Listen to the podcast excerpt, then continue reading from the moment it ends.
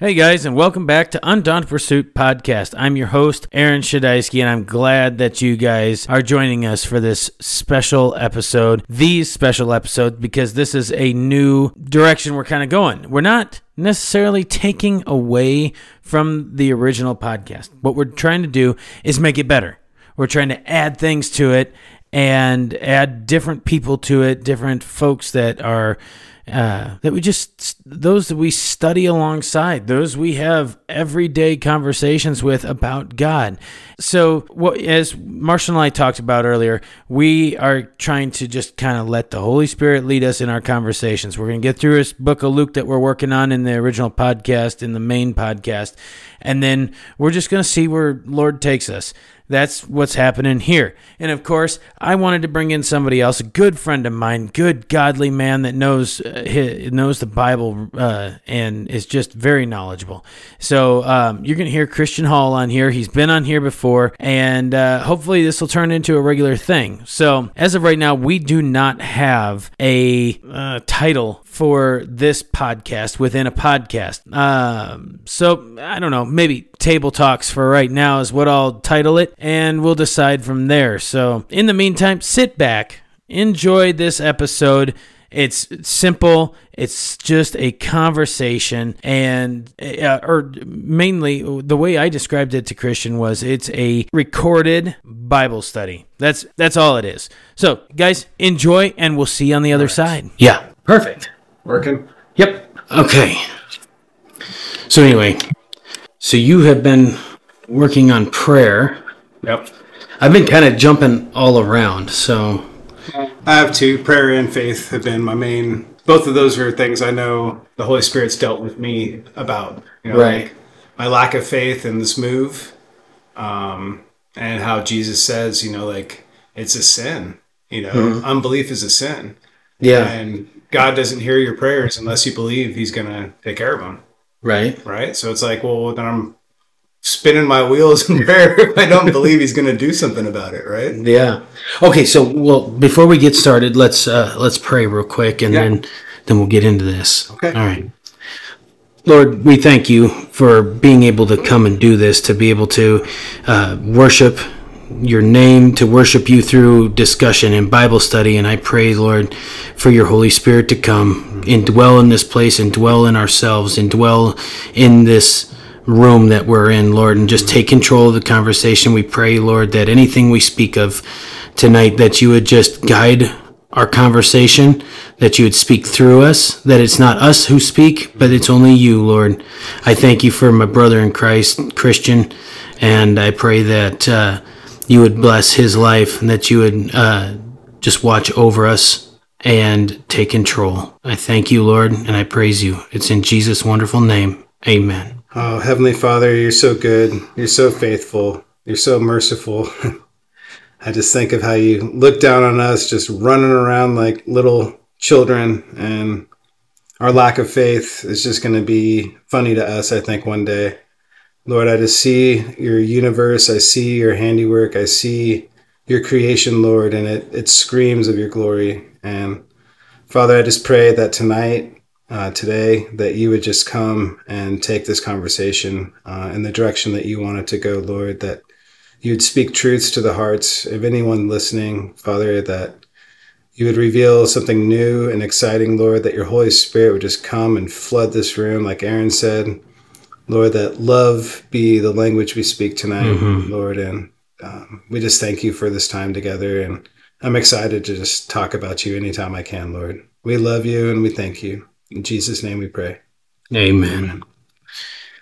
So, you know, it's funny because every time on the podcast, I have realized that it goes better when you pray so while, the, while we're on the topic of prayer, you know, to even pray over something you think might be silly mm-hmm. or, you know, or it sounds stupid that I have to pray over that, things work out better when you pray. Oh, yeah. Right? Yeah. Worship. I was driving over here, blasting Revelation song, just screaming my head off, and it was like, I used to be kind of uh, weary of listening to praise music in my rig You know, it's like I used to blast other music. Yeah. You want to play what people who might be walking by or have their window down might think you're cool for listening to. And it's like, man, I don't even care anymore. Like, I want to praise and worship is cool. you know, like worshiping God is cool. It is. And it's a weird kind of stigma that I think is on the church and Christianity as a whole where it's not cool. You know what I mean? It's like Yeah. You bring up Jesus in a conversation, it's like, oh man, you see eyes rolling. you Yeah. can It's like, figure oh, here's this guy. You know, he's one of those guys. and they expect you're just going to start hitting him with Christianese and talking about church. And it's like, no, no. I know and speak to the creator of the universe, like Yeah. the king of all. And it's just amazing to be able to like find other believers like you and other brothers that we can talk about it and not be ashamed of the gospel, and not be ashamed of what we're learning and experiencing in life. just think about it like every time we get together now that it turns into some sort of spiritual conversation. Like it almost starts out every time we discuss something it god comes into play which he should you know? Yeah. he he rules our life. He's he's a the director of our faith. So uh why not make it all about him all the time Yeah. Well, one of the things I heard today that I thought was great talking about prayer was if you don't go to God first, then how can you even say that you believe He's in control? Mm-hmm. Right? Like if He's controlling everything, I mean, even us to some extent, and our prayers or our prayers like secondary, you know, like we just think about like, oh yeah, I guess I should pray about that. And you've already made the decision in your head right you know, or just the, like you said, daily conversation. Like it is all about him. Well, think about it this way. Okay, so topic here lately, and we'll get into we'll we'll come back and we'll round this out to the Holy Spirit too. But topic here lately has been faith and the Holy Spirit, and um, we'll talk a little bit about Him, the Holy Spirit, being. You know, you you're thinking like, oh, I like you were just saying, I should pray about that. Like you have already, if you is it safe to say that oh, I have already spiritually prayed that prayer, but now it's time to. There is power in speaking it out loud. I found myself here lately, uh, just like audibly, like speaking as loud as I am now, just speaking my prayers because it seems like there's there's power in speaking your prayers out. Yep. I Right. think speaking them out, and one of the things I heard today that I loved was um, how the devil kind of attacks your prayer, and it was uh, fear, condemnation, and um, shame. Mm-hmm. You know, so like, and like even the re- repetitive prayer that we talked about before, where it's like him saying, "Well, God's getting bored with your prayers. You don't need to keep repeating yourself." And you know, like there's those lies that kind of come into your head, even before and after you pray. Yeah, And it's like he'll just attack, and he's like, "That's great. That means my prayers must be effective if he's he's taking the time to try to come and talk me out of doing it, Yeah. or trying to lie and say." You know, yeah, stay in fear of this because you don't know what's going to happen. Like, God's not going to take care of that. You know, like you're praying for nothing. You know, God's not going to be hearing these prayers anyway. God's not going to act on these prayers, even if He hears them. You know, and he, and like I said before, you know, the fear um, or carrying wounds from unanswered prayers in the past, right? Like there's been prayers that I've had in the past that He didn't answer, right. and Or that he you don't think that he answered. well, not my way. Right, right, right. Not your way. Right, yeah. right. yeah. We, we were talking this morning, me and Adrian, about Kai, who like throws massive fits. He's 7 mm-hmm. right? And he's should be beyond the fit stage. So we're trying to diagnose and help him fix it. Right.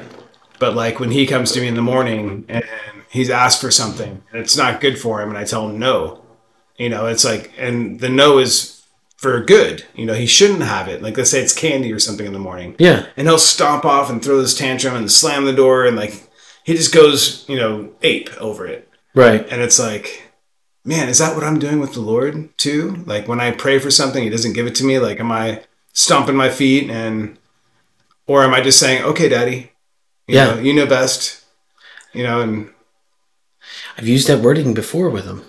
Say, hey, you know, we are in prayer. Actually, you know, it's like we are you know, because at times I, I'm like, how can we help? I know you don't need the help, but you're our daddy.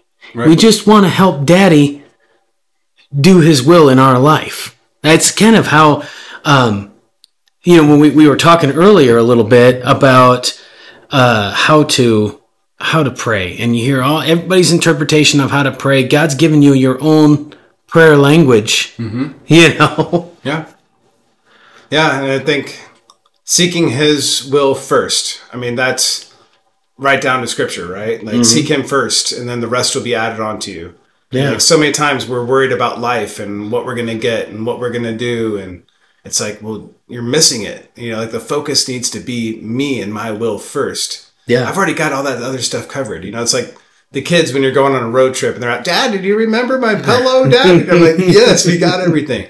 Yeah. You know, like just focus on the trip. Focus on like let's just talk. But Dad, uh, do you even know where you're going? Uh, you should have turned left over there. I know where I'm going, son. Like I've, I've driven this way like a thousand times. Yeah. You know, but like there's that kid kind of response where we're not sure, and that again goes back to the faith, right? We're doubting mm. that God has all this other stuff covered, all these other small details. Right. And it's like so we have to we divert our focus from his will onto those details instead of keeping the focus where it should be, which is his will and what we should be doing for him.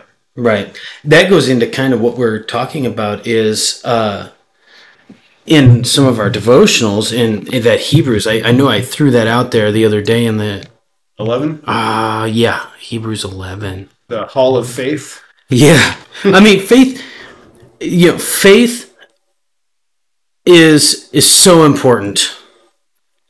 Let's see here. Well, that was another thing that I heard in a, a sermon today. They were talking about how like all these people in their faith, mm-hmm. they never really even got what they were praying for. No, no, you see that all throughout Scripture. You know, like they these guys had tremendous amounts of faith on something they never got to see in their lifetime. Right. Think about uh, Moses. All this wandered the desert for 40 years and promised land and never got to see it. For what seemed to me to be a kind of small infraction. Like he just got kicked out from the people and struck the rock instead of speaking to it. And rightly so for getting mad at him because, I mean, where I've been here lately, and we'll get into that here in a minute. I can't find it. What is here. it? I got Hebrews 11 right here. Hebrews 11. Yeah. No, you go ahead. Read it. it what is faith? So now faith is the assurance, the confirmation, the title of things we hope for, being the proof of things we do not see and the conviction of their reality. Faith perceiving as real fact what is not revealed to the senses. For by faith, trust in the holy fever or fervor, born of faith, the men of old have divine testimony born of them and obtained a good report. By faith, we understand that the worlds during the successive ages were framed or fashioned, put in order, and equipped for their intended purpose by the Word of God, so that what we see was not made out of things which are visible.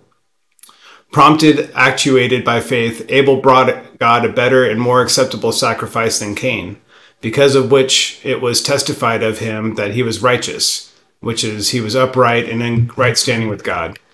And God bore witness by accepting and acknowledging his gifts. And though he died, yet through the incident, he is still speaking, which the blood, you know, God says, your brother's blood still crying out to me from the ground. Right. Um, Genesis 4 3, I think. Uh, because of faith, Enoch was caught up and transferred to heaven so that he did not have a glimpse of death, and he was not found because God had translated him. For even before he was taken to heaven, he received testimony, still on record, that he had been that he had pleased and been satisfactory to God. But without faith, it's impossible to please and be satisfactory to him. Mm. For whoever would come near to God must necessarily believe that God exists and that he is the rewarder of those who earnestly and diligently seek him out. Oh, I like that. Prompted by faith, Noah being forewarned by God concerning events of which as yet there was no visible sign, the rain, uh, took heed and diligently and reverently constructed and prepared an ark for the deliverance of his own family.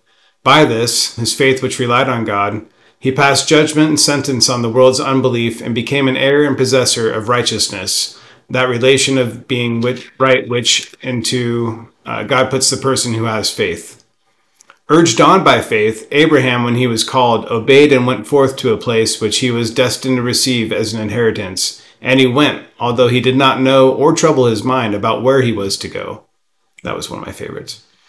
Uh, prompted by faith, he dwelt as a temporary resident in the land which he was des- which was designated in the promise of God, though he was like a stranger in a strange country, living in tents with Isaac and Jacob, f- fellow heirs with him in the same promise.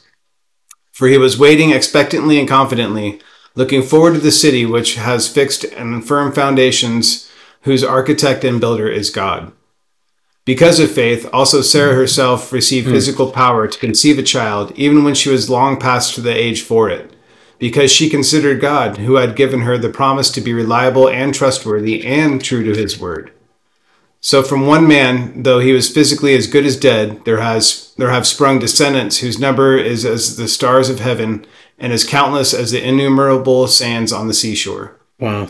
These people all died, controlled and sustained by their faith, but not having received the tangible fulfillment of God's promises, There you go. only having seen it and greeted it from a great distance by faith, and all while acknowledging and confessing that they were strangers and temporary residents and exiles upon the earth. We can probably stop there because, and then it goes into, uh, but that that's a, a glimpse as to just how much faith these people had, and how much do we? You get to looking at these, and how much faith do we lack Yeah. in our modern day society? You know, Well, it kind of makes you feel silly, doesn't it? yeah, It's like God gives example after example, and these aren't like. I mean, I, I guess with the exception of Noah, you know, Abraham and Noah were righteous guys, but think of Moses; he was a murderer, right? Like, yeah, the yeah, murderer had better faith than I do. Like, that kind of convicts me a little bit. Right, and then there's you know there's so much you can learn out of scriptures as far as like who God chose to use throughout all of Scripture. Um, you take Moses for example; he was a murderer. You know, David was an adulterer. You know, and yet all of them still found favor in the sight of God. You know, that's where that's where our faith can stem from was that he found favor in the sight of God, or they did. We can too. Yeah. Well, and to go back to your Holy Spirit point, these guys weren't walking with the Spirit, right? The Holy Spirit mm-hmm. hadn't been poured out yet. Right. So, like the power that we have access to through the Holy Spirit to increase our faith, they didn't have available to them. Right. Um, and like with Abraham, what did God say? Like his faith was counted to him as righteousness. So, like, it's almost like faith is just as important as righteousness to God. Mm-hmm. And you see what happens. Jesus in Nazareth, um, he wasn't able, he did not heal many people because they didn't have the faith. Right. So it's like it's it's the gas in our tank. You know, like Yeah. that's what God responds to is our faith. All that to say, you do you mind if we talk about what you went and did? What what happened earlier today? Ashley called and uh, talked to me. You went up on the mountain. Oh, What what transpired there? not. I mean, so like as far as what led you to that you know jesus it's cool you know you did the right thing and uh, i'm, I'm kind of leading this off into uh, the rant so speaking of the holy spirit i had i stopped we we we prayed and I, I the holy spirit just kind of took over and i started writing and i went on a rant and wrote five pages wow. Okay. so I kind of want to get into that before Okay. we get too much further because anyway, so what what happened? So I, I decided this morning. Um, If you don't mind. no, it's fine. So this morning, um, it was kind of an impromptu fast. Um, and I, I know when God's prompting me to fast, like I've learned that prompt. And like I, Yeah. what's funny about it is I'm hungrier on those days than the days that I can eat normally. Yeah. So it's like, for some reason, it's like the, the mornings where I'm the hungriest and I haven't eaten yet. And it's like nine, 10 o'clock. It's like that, that's when God usually prompts me, like as I'm getting hungry, like to fast. So I'm like, all right, Lord, I'll fast today. And me and Adrian had talked about, obviously, with the move coming up. God hasn't confirmed in my heart. Um, I've been struggling with the fact that He gave her the vision of where we're to go and that we're even to go. Right. I've been completely complacent and copacetic staying here in Grangeville. I didn't want to go. I've been fighting her for months. Yeah. And I finally relented. You know, like I've been in prayer. I've been the last month growing much closer to the Lord than I've been, you know, the whole two years before that. So I was kind of like, all right, maybe God's trying to show me something, you know, maybe through Adrian, he wants me to trust my spouse more. Right. You know, like he wants me to trust the vision that he gave to her. And as I've do, been doing my prayer walks, I kind of feel that confirmed. Like I can give you a peek behind the curtain, but it's going to be so much better if you just wait. Yeah. You know what I mean? Oh, I know. And it's like, so if you can take this blind leap of faith with me, See what I'm, gonna talking about? you. Yeah. Yeah. So I'm like, all right, Lord. So I was fasting today. I was listening to sermons today on, on prayer because, like, like I said, the prayer and faith are where the Lord has me right now. Mm-hmm. And I just got up and like it was probably like it was it two o'clock, one o'clock, somewhere around there. And I was really hungry. And I looked up at the mountain and I was just like, I just felt like an urge to go up to the top and pray up there, worship up there. Um, so I took a thing of water and head up to the mountain and parked and just kind of walked around the top of the mountain. And the, the cool thing, like you were saying about being able to pray out loud, you know, like there's Yeah. no one around for days. And even if they were, No distractions. right. I left my phone in the car. I took everything out of my pockets. I put everything in the, in the Jeep and I just walked around. I just prayed. I wrote down um, Hickory, which is, I think, where the Lord's leading us in the I- dirt. Told you that a long time ago. Or I told you that. Well, I mean, there was. I've been trying to kind of tap into. Sorry to stop you real No, quick. Been trying to tap into the the Holy Spirit, you know, and trying to. and He's going to give you gifts, and what are the gifts? What are the Holy Spirit's gifts for? Encouragement. Right.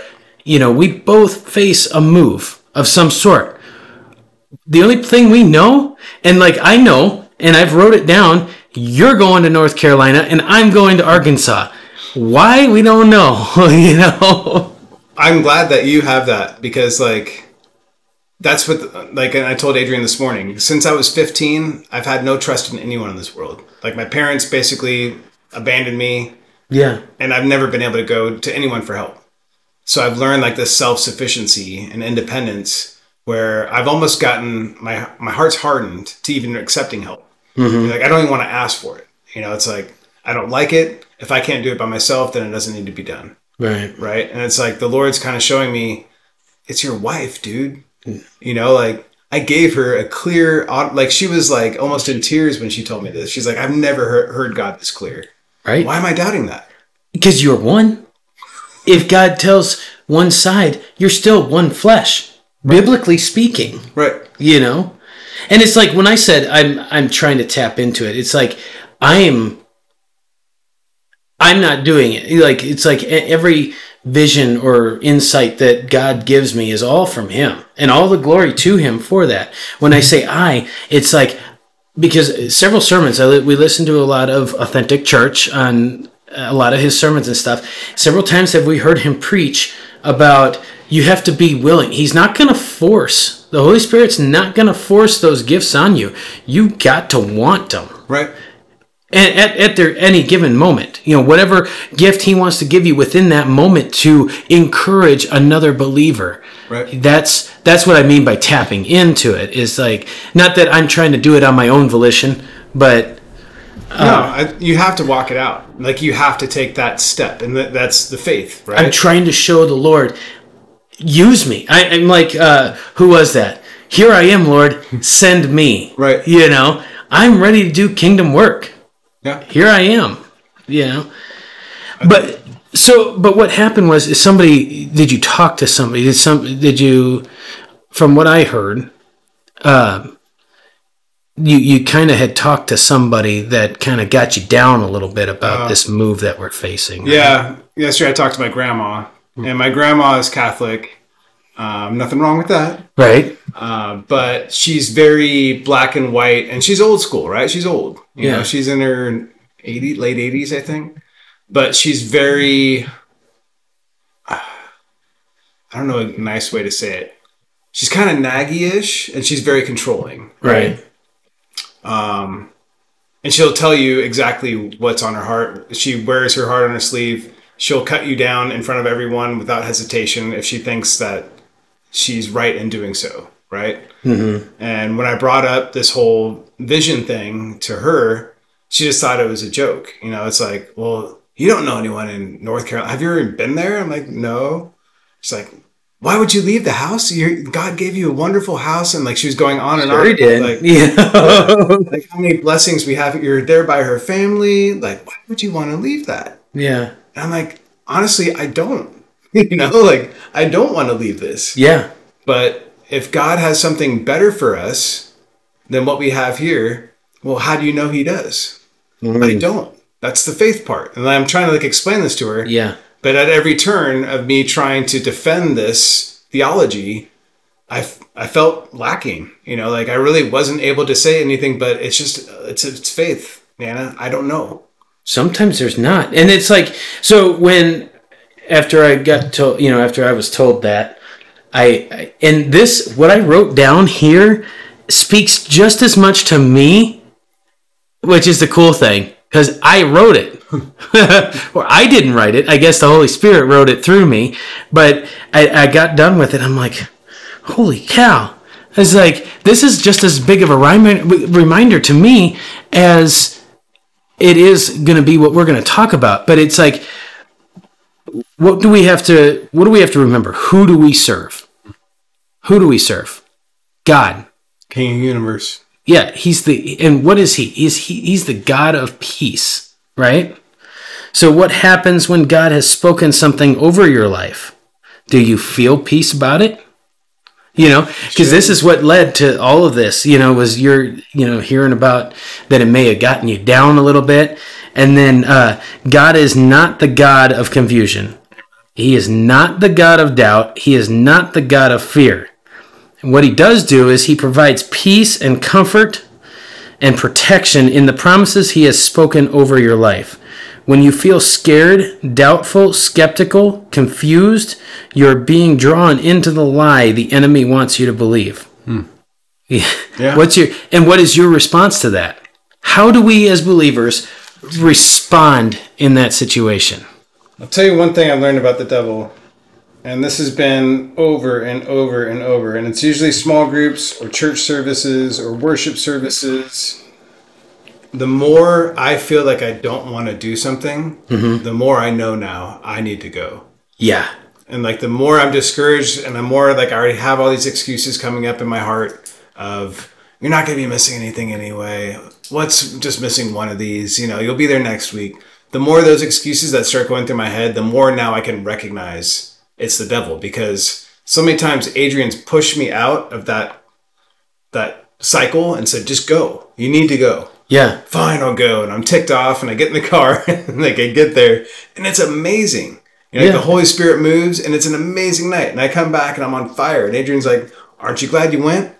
So it's like I've been through enough of those things where I can see the devil's handwriting on that stuff. Yeah. So I guess you're right. In this same situation, the more doubt I have and the more resistance I have toward this, that's probably just an indicator how good it's going to be. Yeah, and it's just like the more you draw close to God, the you better expect it. Yeah. You better expect the attacks to come. Yeah. I mean, it's almost at this point we expect it. But like Pastor Bobby says, uh, you know, from Authentic Church, is that uh, he's using the same stuff. It's the same attacks over and over again. He ain't got nothing new, Right. You know. So what is our response to it? It's prayer Yeah. reach out or reach out to another believer. We're blessed to have each other, to have our group of guys, and uh, you know, or I wrote down here another godly man. Pray together, and most importantly, pray with your spouse. Pray with your wife. You know, because that's obviously you know it's it's affecting his his plan for your life includes the both of you. You know, That's what I did immediately following that conversation. I kind of I was shaken for a little while, and I sat in the office and I was just kind of mulling over everything that she said. And Adrian came in and she's like, "Why are you so down?" And like she was all talk. Well, let's talk about what we want to list the house for, and blah blah blah. And I'm like, eh, I'm just really not into it right now. yeah, And so then I told her what happened, and my first response was, I need to just take a walk. yeah, And it was evening time, so I did my my normal daily prayer walk up and down the street, and immediately I felt better. You know, like I was praying over the doubt, over just that attack, and I was like, Lord, I don't need to know everything. Like, can you just give me a peace about this again? Mm-hmm. You know, give me an excitement in my heart, even not knowing what it's going to be.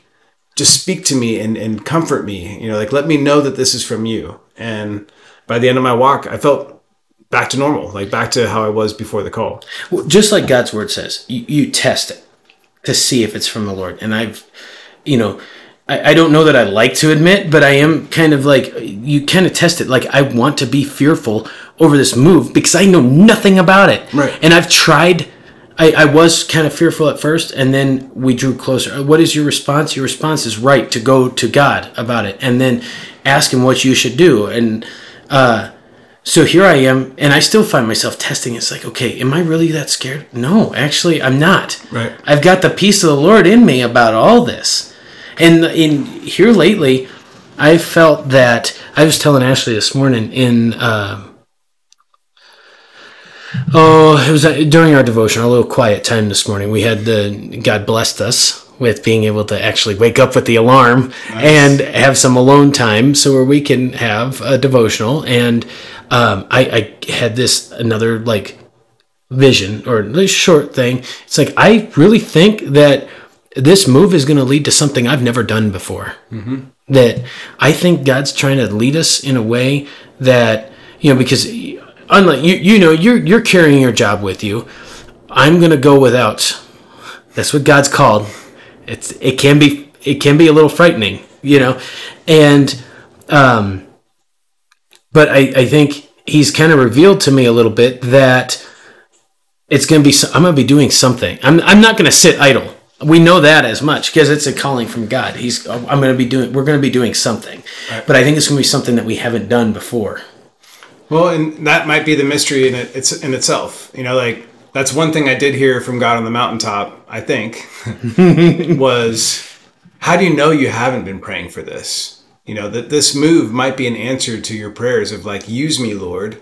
You know, like put me into your will. It's like yeah you're sitting on the bleachers. I'm trying to get you in the game. Mm-hmm. You know, and it's like, well, I don't know, Lord, and you're hesitant because it's like, is he really calling me in there? You know, it's like, does he?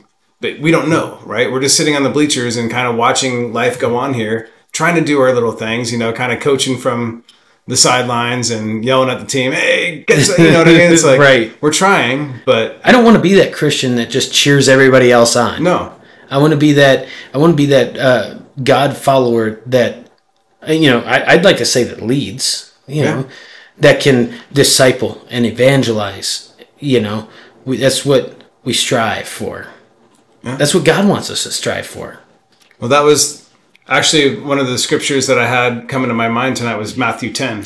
Matthew ten. Let's look at And that's him sending out the 12 um, to do like kind of their own little mini ministry on their own or them out two by two. Oh yes, yes. But toward the end of chapter 10, it talks about um, the discipleship.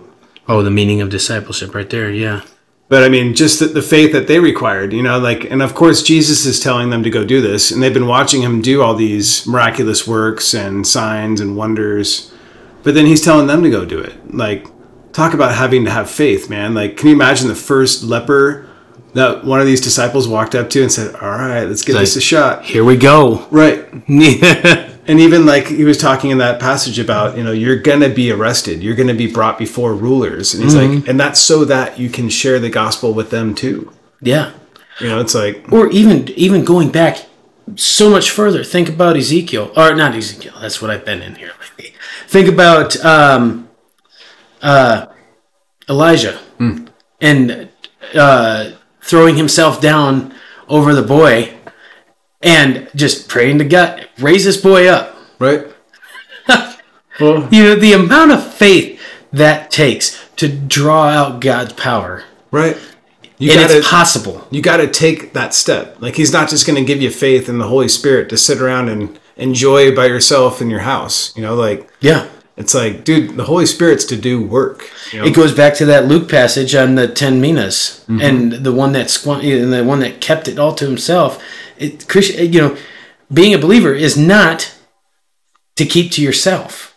Well, maybe all this time in Grangeville for both of us, because I, I think it's so remarkable that God has the same path in front of both of us, kind of a fork in the road, maybe into different places. as much as we don't want to admit it, right. you know, because I hate to lose the community. You've made comment yourself that I don't have any friends over there. I don't have any friends where I'm going either. God's trying to teach us something, Yeah. right? Well, and I, I value the fact that during this experience, I have someone so close to me that is there as support. You know, like that I can call you when things may be going wrong or we, we're under attack. But Yeah. also to call you to praise and worship and to say, dude, guess what God's doing here? And Yeah. to hear what you have to say. You know, like that was one of the things my faith verses was uh, faith comes through hearing and hearing the word of God, right? And that's why I think I said in the um, devotional this morning, it's not, I don't think it's just the word, hearing the word read, which I think it is that too. Right. You know, faith comes through the word, but I think faith comes through testimony too. Oh yeah. Hearing what what God's brought you through is going to give me hope. I finally started listening to God on this after I don't know a million different servant, uh, sermons and you saying it and uh, me reading it to f- start writing things down because what a testimony this is going to be when we reach that destination and of course we just keep building our whole lives since we accept Jesus as personal Lord and Savior is a testimony what has God done to your life? And I get, I think back on that as I'm listening to these sermons and stuff like that, and it just, I'm like, my goodness, there's gonna be a heck of a story to tell. I pulled over one the other day, and I just, I don't have a, I don't have a journal like you do, and I was like, okay, God, I got it, I got it, I'm, I'm gonna fold up this piece of paper. I'm just gonna start writing. So I started writing out just a real brief of when God told us his promise over our life, the promised land that he's leading us to, and I went down all the way up until just the other day. Nice. And I just sat there on the side of the road just writing away, just like I did today with these notes, you know. I want to hear the rest of this, by the way. I'm kind of excited with what you. Okay, so I go on to say I've we've heard a promise, a, a calling from the Lord. But what's our calling? Some, maybe most, won't and can't understand. Because why?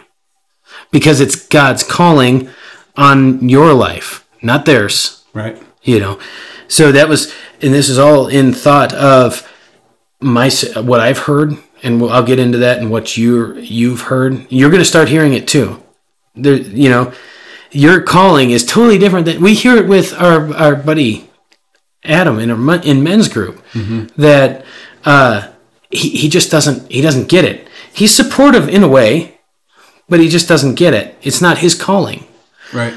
Um, so I, I go on to say here in this in these notes here, God has placed people in different places, different areas, situations, according to His will, to be done what needs to be done for His kingdom.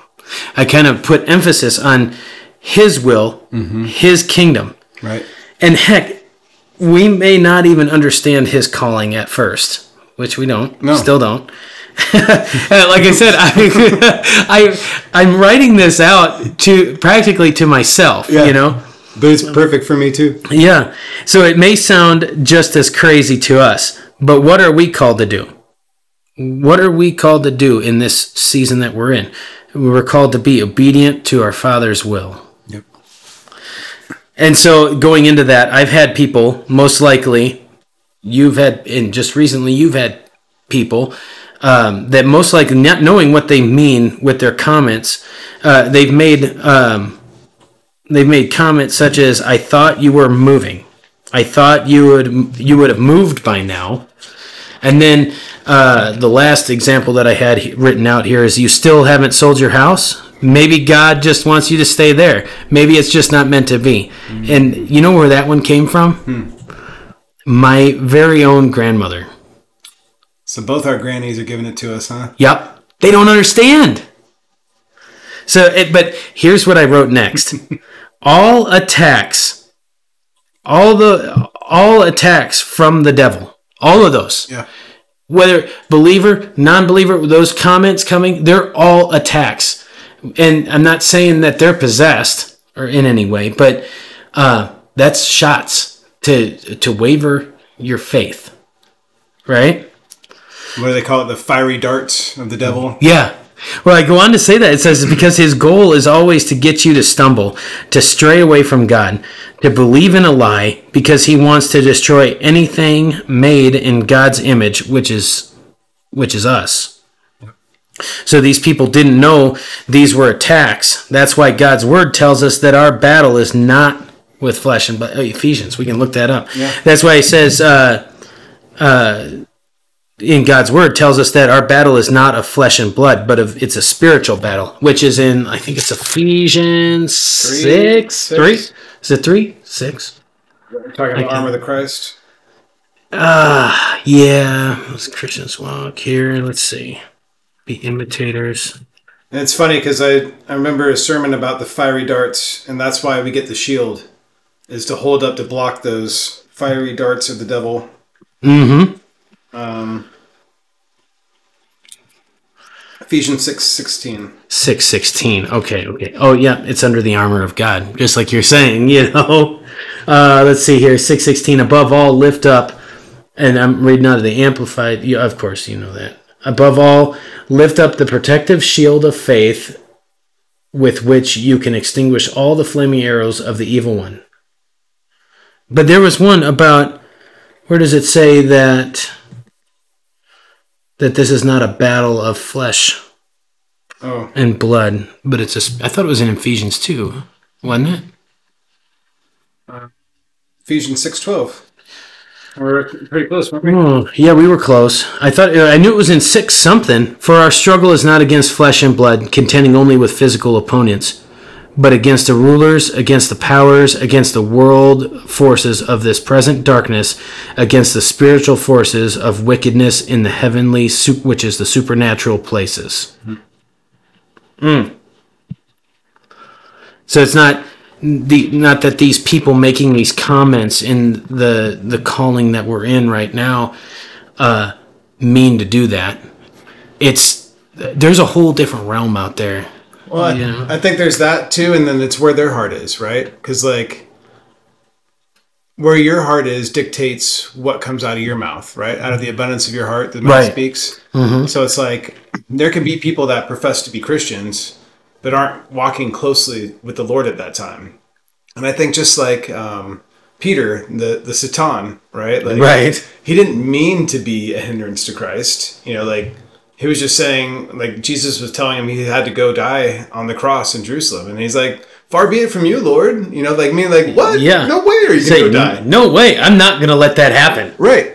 And it's like he wasn't trying to be uh you know, a dissenter. He wasn't trying to what's uh not the what do we say the Satan was? The um The deceiver, or the accuser, ah, there's another Was it- word. the oh man, what was that? Why can't I think of it? Um, Opposer. opposer. That's it. So he wasn't trying to oppose Christ, you know, but what came out of his mouth was it was a reactionary statement, you know, like, and that's one thing I'm trying to work on too is um, responding instead of reacting. Yeah. right? And like a response should be well thought, you know. And it's like we don't obviously have that luxury through every conversation to sit there and And take ten it. seconds in between, you know, a dialogue back and forth. But I think it's okay to to even go back and correct yourself later. Like when I've had words that I've shared with people.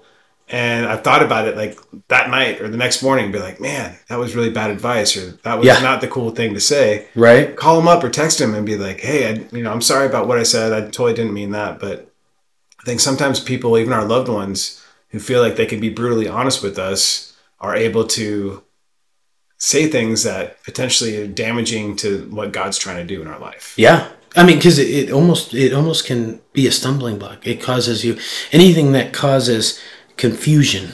Mm-hmm. God is not a God of confusion. Right. You know. And they they mean it out of love. You know, they're trying to help you. Like they see like.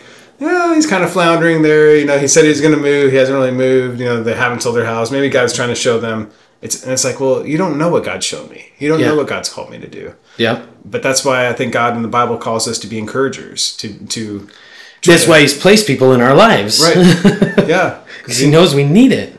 Well, and that's what the world does. The world likes to accuse. The world likes to downplay. The world likes to. I mean, everyone wants to. What misery loves company, right? So Yeah. like, if their lives aren't going well, they don't want to see someone else prosper. Yeah. They don't want to see someone else doing well when they're not. So they always try to bring you back down. You know, and it's sad to say. I mean, even our loved ones can do that. It- well, and you can I, I and you can say that some, you know, we're so used to living that. Okay, so I'll go here first. So we're to God's word tells us to be in the world, but not of the world. Right. Right. But we have getting we've gotten caught up in this mentality of uh, living a safe life. I got to have that job. I got to have that house. I got to have. Um, even I'm guilty of it too. You know, as far as like, yeah, you you got to have that safety net. You know, and but then you go and look at it in Scripture, and we weren't meant to live safe. Or that in quotations that's safe or what we uh, worldly humans define as a safe life. Right. so look at look at the prophets of old and look at uh, even the disciples. They all took a leap of faith.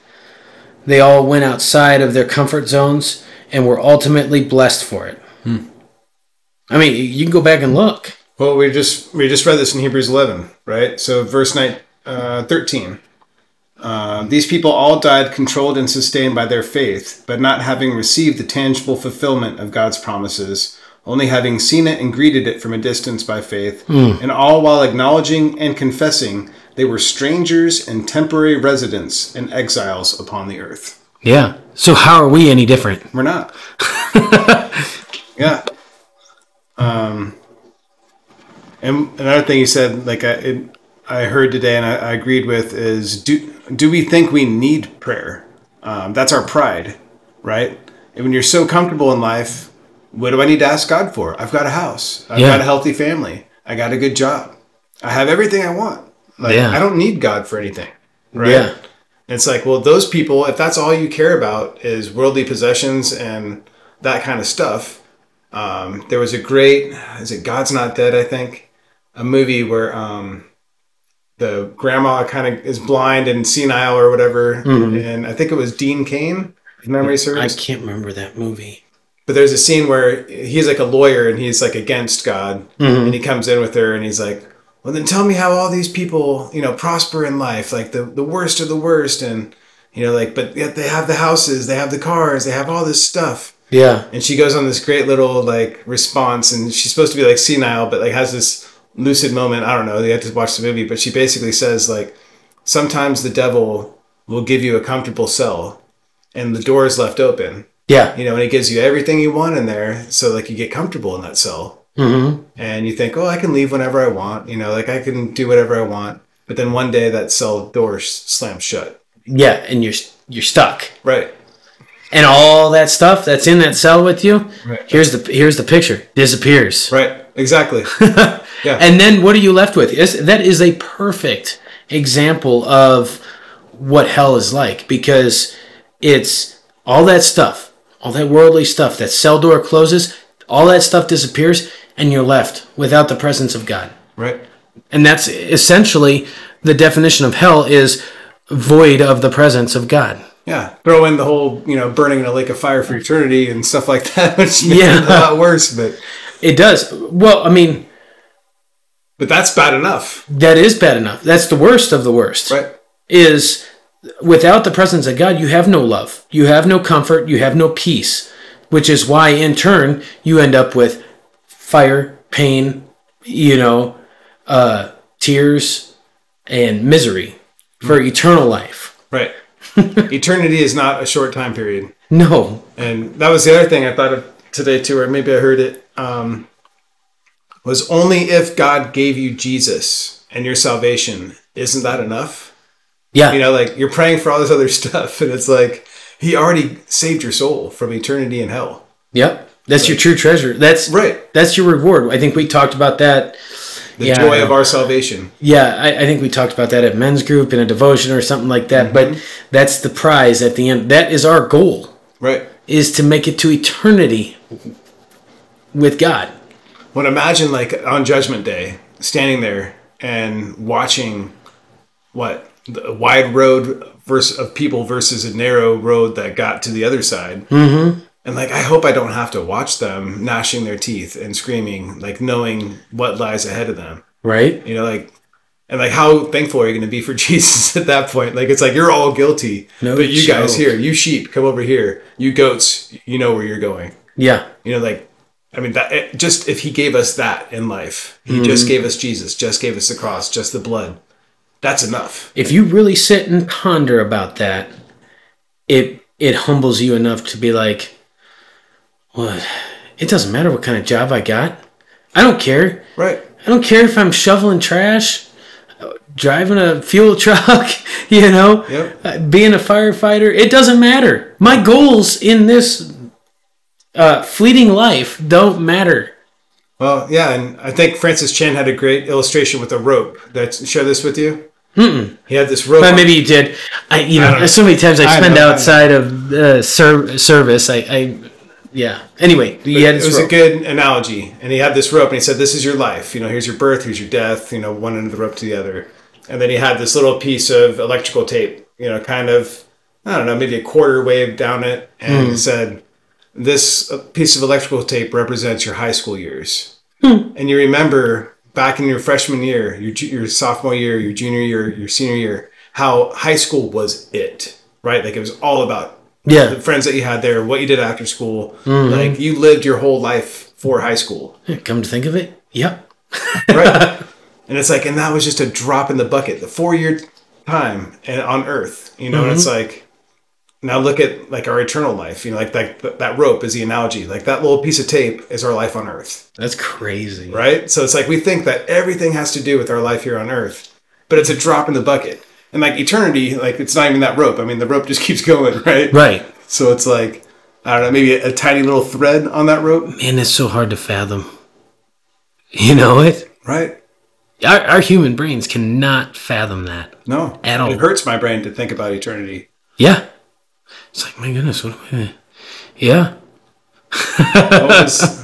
Um, I think they said an uh, an ant grabbing one grain of sand and walking to the sun, which it takes eight minutes for light to get here from the sun, right? Mm-hmm.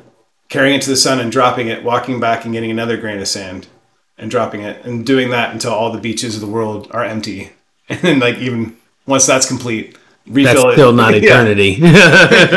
And just weird little now or following the horizon. You know, like you just keep yeah, you just keep going. yeah. It's like it's never gonna stop. Yep. Who was, where did we hear that?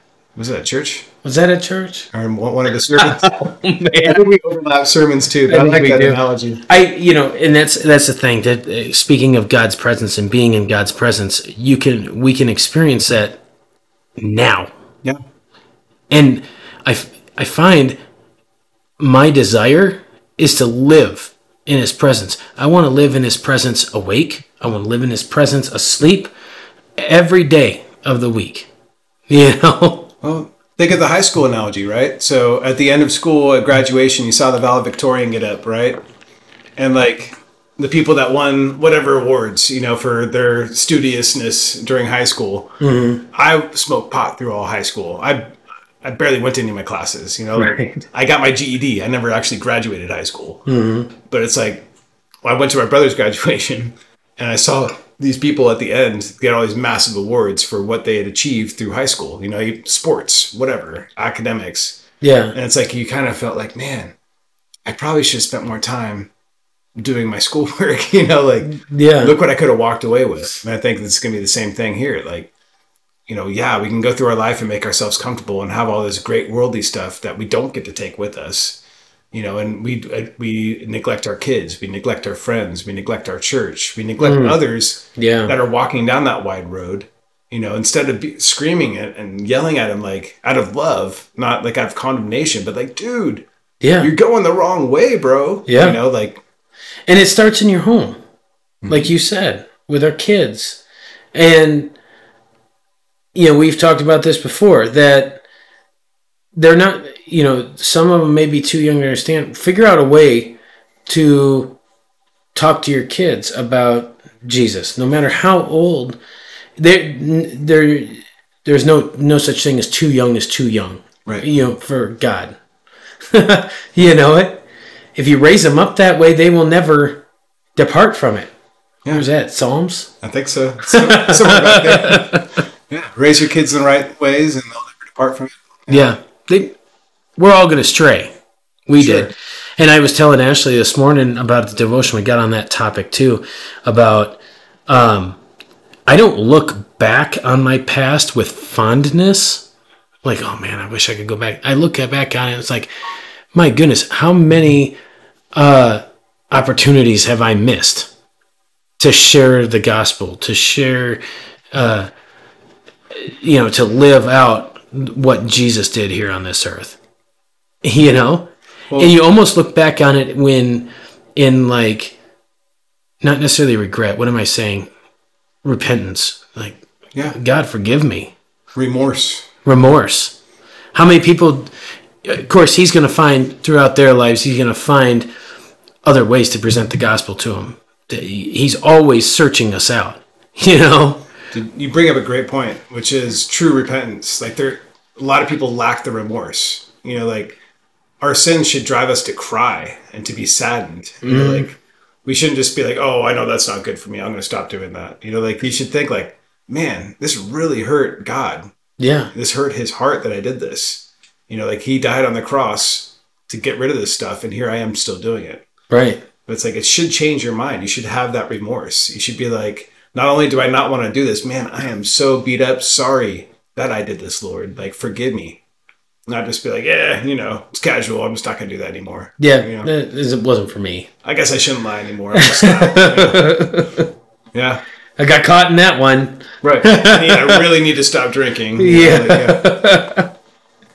But going back to going back to this move and what people have said, um, I'm going to finish out my notes here Right. real quick. But you can't listen to the naysayers, uh, the people that think it's not a good idea.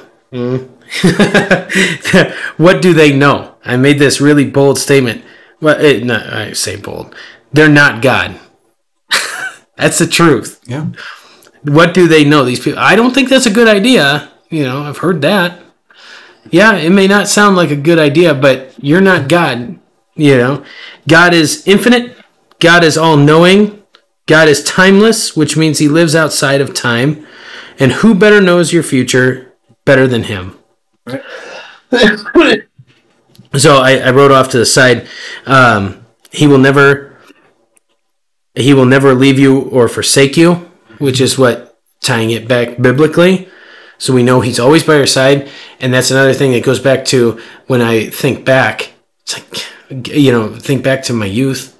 It's like, man, God was right there by my side the whole time, watching over me, watching over you, you know. When you think your sin puts a lot of distance from you and God, you know, like He never left keep you. walking, right? You're walking away from God for years and years and years, and you think like, man, I'm going to turn back, and I got miles that I've walked away from God, right? yeah. It's like you turn around, and boop, Yeah, he's like, he's right there. hit him in the nose. It's like, oh man, oh, it's kind of sorry.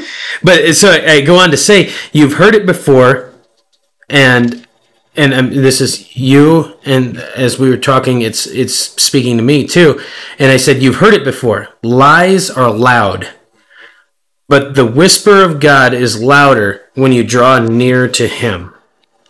So he's not leaving your side. He never has. He never will. And he's calling you into a different season. You better believe whatever he has for you will be even greater than what you could imagine. Allow the Holy Spirit to guide you. Sorry, I can't even read my own handwriting. Allow the Holy Spirit to guide you, not other people's opinions. That's good, dude. That's not me.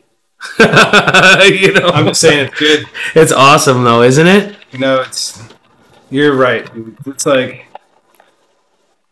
when people are saying it's not a good idea or it's not a good plan. What are they comparing that to? Their own life, Or yeah, or their the world's plans. the world's idea of what normal is, the world's idea of what uh, you should have. Because what is the world telling you? Right. You do you, buddy. No. well, and how the world views success on this on this planet. You know, like when you ask your mom, like, what would make you proud of me? You know, like most moms, unless they're God fearing, they're not going to say for you to be poor but rich in love. you know, Yeah. like No, I want you to become a doctor or something No. crazy, stupid like that. You know. um, what you just read remind me of Jeremiah twenty nine eleven. Uh, for I know the thoughts and plans that I have for you, says the Lord. Thoughts and plans for welfare and peace, and not for evil, to give you hope in your final outcome. Oh yeah. Just think about what if we live. By the way, I need that that paperwork that you printed out. Oh, If we live by Jesus's commands, you know, when we live for others, how much more you, you, just you autom- God automatically blesses you mm-hmm. through showing His love to everybody else right.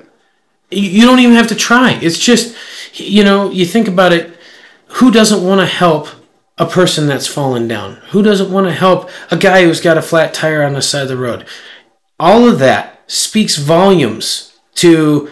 I've had people. I've stopped um, driving before on like some back road. Some dude was just stopped, and um, I've stopped. Hey man, you all right? That's what you do here in Idaho, Right. Is you stop and you make sure because there's plenty of home from the mountain. there's plenty of roads up there on that mountain that if you're out there, you have no cell service. Right. You're just thankful for that good Samaritan to stop by and make sure that you're okay. Yeah, man, I'm good. Man, thank you for stopping. You know, I don't need any help. I'm good. I'm just standing out here. You know? Yeah. You do unto others what you'd like them to do unto you. yeah. Uh, I think the world doesn't have God's love in them, and that's where that kind of love for each other comes from. You know, it's not our love that makes us like that. Right. It's the outpouring of God's love in us. Like when you're seeking God and you feel His love and you recognize how much He's doing and has done for you, it's like, man, you can't help but to be thankful and grateful mm-hmm. and compassionate to others. It's like, man, He's helping me out left and right. Like, Yeah. what can I do to help other people out? You know, you like just automatically there's a lot of people think that you have to work for your salvation but you you don't it just it that comes naturally after salvation is that you want to please god by you, you, you know okay so it goes back to we're, we're talking we've been covering the holy spirit a lot we're being so overfilled with the holy spirit in us that it, the, it's the outpouring Dud, dunamis right right, dunamis. where it's dunamis power just outpouring from us. Mm-hmm. Right?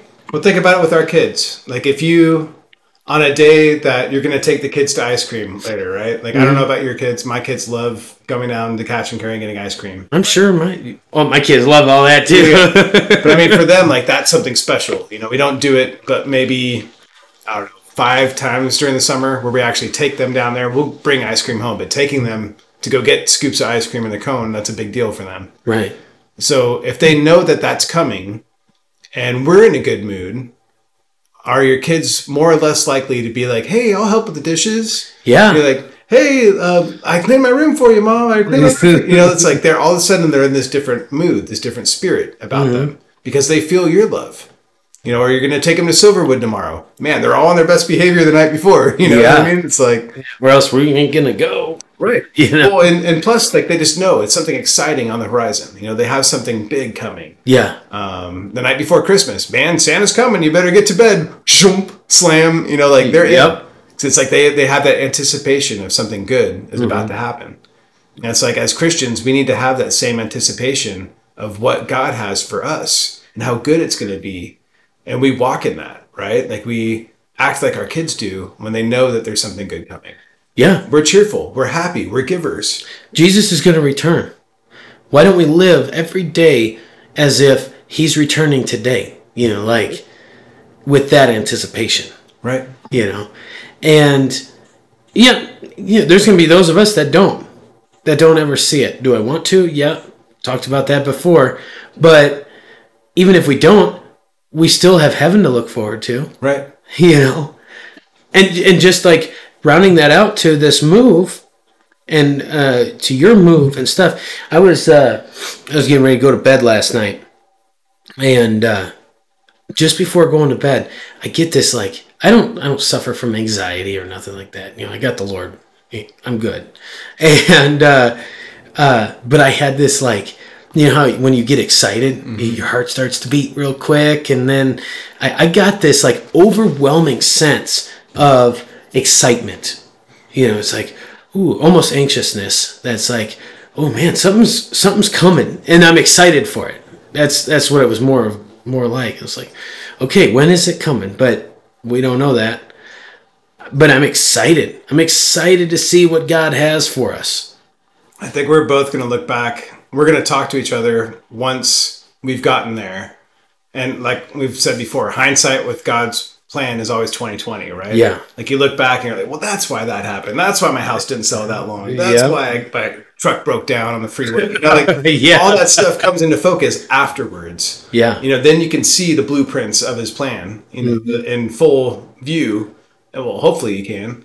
But I think once we get to where we're supposed to go and we see what he has in store for us and what our life is going to be changed in that direction, dude, we're going to be celebrating. We're going to be like, how how were we anxious? How are we having this discussion back in August of 2023 where I was anxious and I was nervous and Yeah. you know what I mean? And what does that do for your faith? Look at that. You know what I mean? Exactly. That's I mean, that rounds it out. That is this whole conversation tonight, it based on the Holy Spirit and faith and following His plan and His will, and it all boils down to what does that do? What does God's promises do for your life to your faith? He reveals it at some point. He will pull that veil off, and you will see the big picture, and you're like, and it increases your faith. yeah. And then what do we do with that? You got to share it.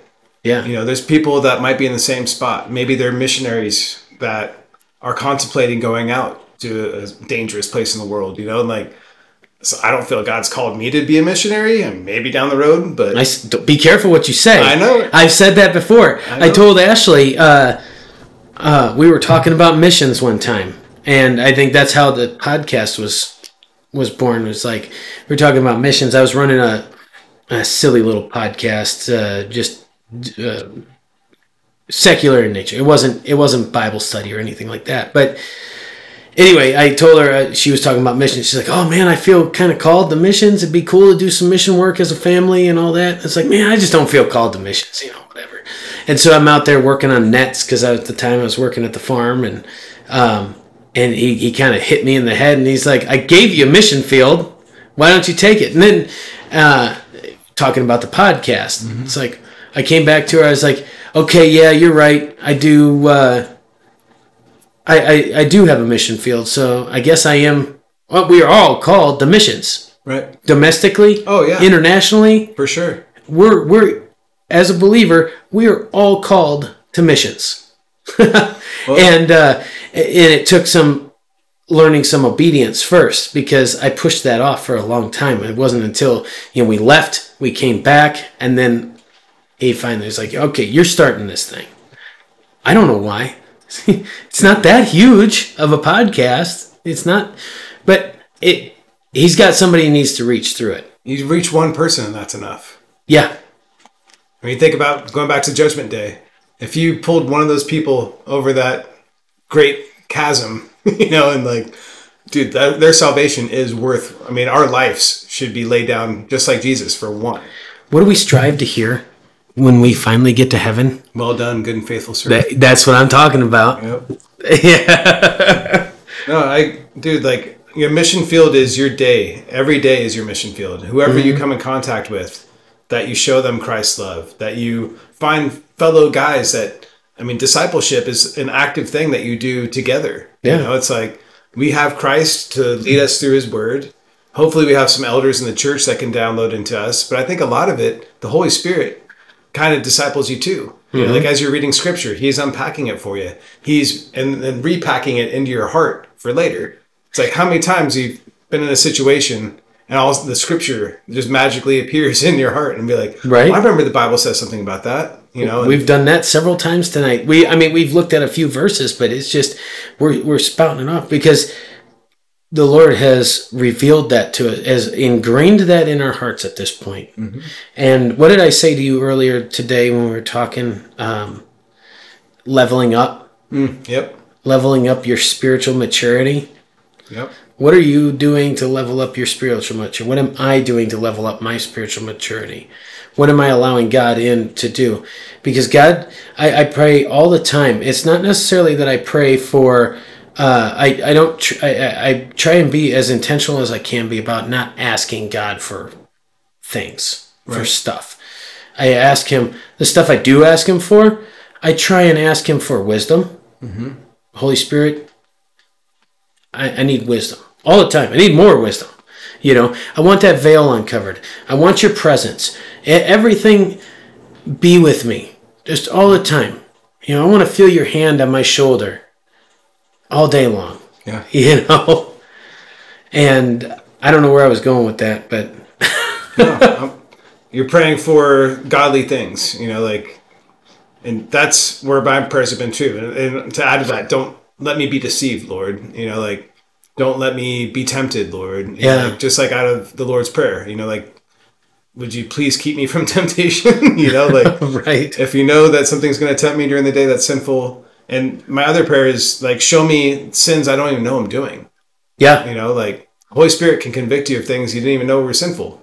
You know, like embellishing something when I'm talking to the kids. You know, like I'll give them a truth, but I really want to hammer it home, so I'll embellish it a little bit. Right. You know, it's like, eh, I'll get that kind of tingle in my my heart, like, yeah, that's that's embellishing, that's kind of lying. I'm like, oh, you're right. you know, it's like, but those are things that like the world just kind of looks past and says, that's not a big deal. You know, like, yeah, kind of lie to your kids a little bit. And, Right. Yeah. That's no, okay. it's not cool. Yeah. Yeah. That's what the world says. It, it's okay. Right. You know, but and take your thoughts captive. Yes. How many thoughts do you have a day that, I mean, not that I'm sitting there trying to intentionally think, but it is a constant battle with your flesh. You know, just like Paul says in Romans that, you know, I, I do the things that I, I don't want to do and I want to do the things that I don't do, or, you know, however he states it. That's pretty much rounds it out, you know? The spirit's willing, the flesh is weak. Yeah. Uh, that's why we need the Holy Spirit because Oh our gosh. spirit is a weakling, and it's like that's why we need to mature it and grow it and strengthen it. Mm-hmm. But it's not through our deeds that strengthen it; it's the Holy Spirit that strengthens it. It's our walk with Christ, our understanding the Word, our prayer life, like all these things. We kind of get micro focused on different parts of being a Christian. You know, like it's usually the areas you have the biggest gap in, right? Like my prayer life kind of sucks. I need to get up in my prayer life, and man, I can notice my faith is down. I need to get my faith, you know, back into to shape.